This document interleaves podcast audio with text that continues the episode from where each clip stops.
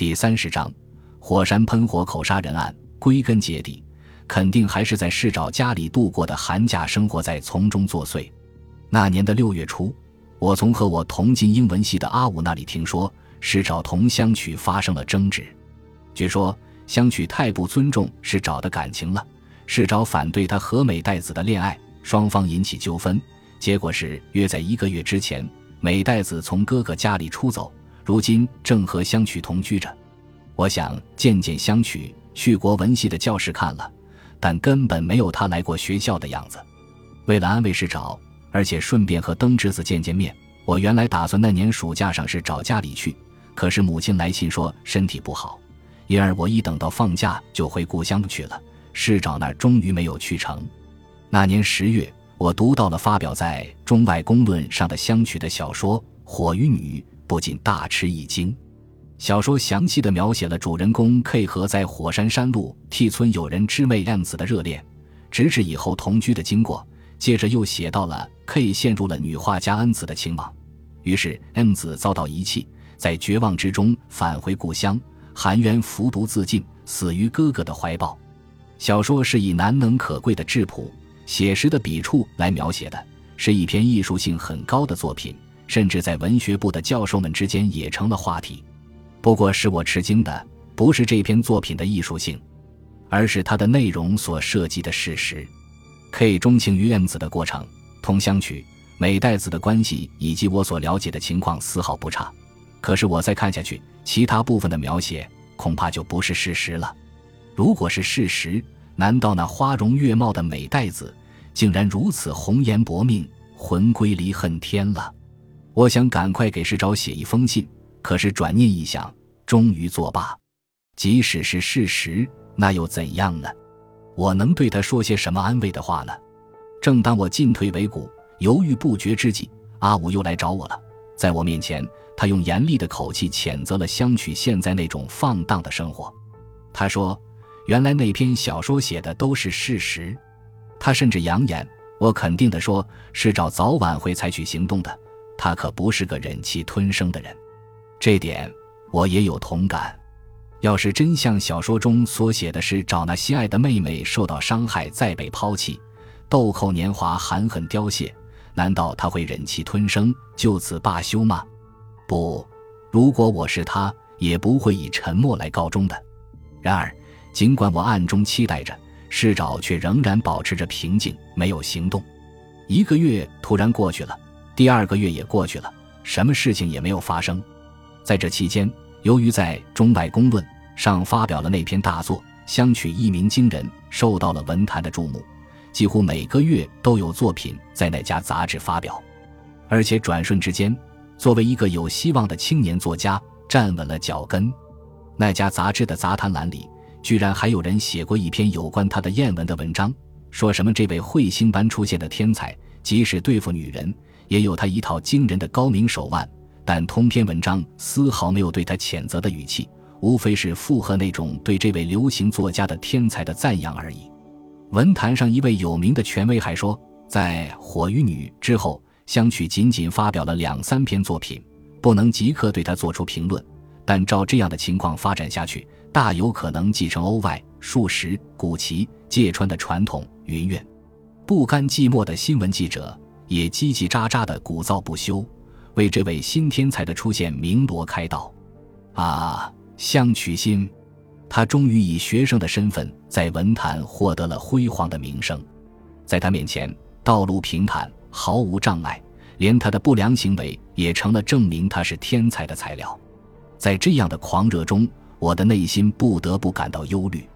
足以同乡取心、势均力敌的人，如果有的话，只有市找打野了。遗憾的是，他也为家庭的封建羁绊所束缚，终于心甘情愿地成了农村世家的一介主人。甚至在心爱的妹妹被掠夺、被侮辱、被抛弃、被杀害的情况下，也是麻木不仁，毫无反击，成为一个没有灵魂的空洞躯壳，潦倒以终残生。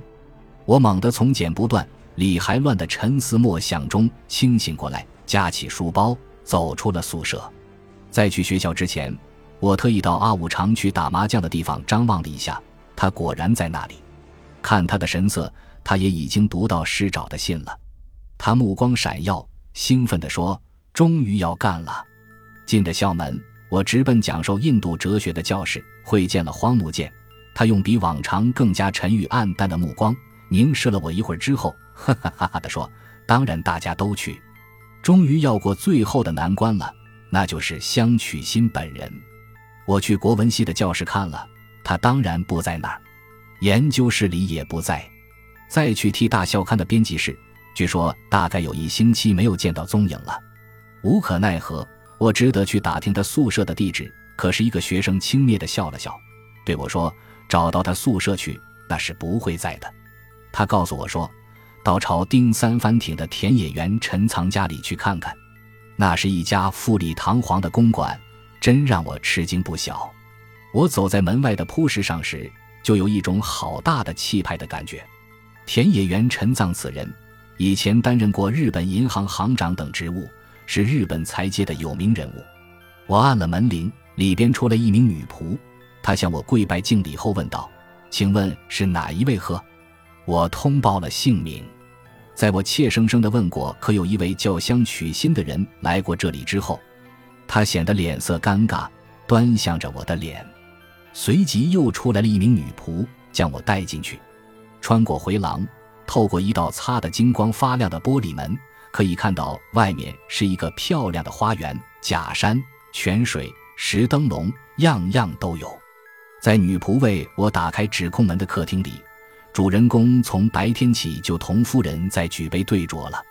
在一张大石案上摆满了山珍海味。嗯，知道了。我听到了似乎有些轻松的应声，就看见出来了一个穿戴绿罗绸缎的人，外表像个官吏，显得踌躇满志的样子。这个主人公就是香渠，才没有多久不见，却给人以一种神气活现、煞有介事的感觉。我的心情不平静，像在教授面前一样，盘住穿制服的双腿，正襟危坐。而当他向我注视时，我故意把盘住的腿交换了一下位置，而且把手伸进了口袋。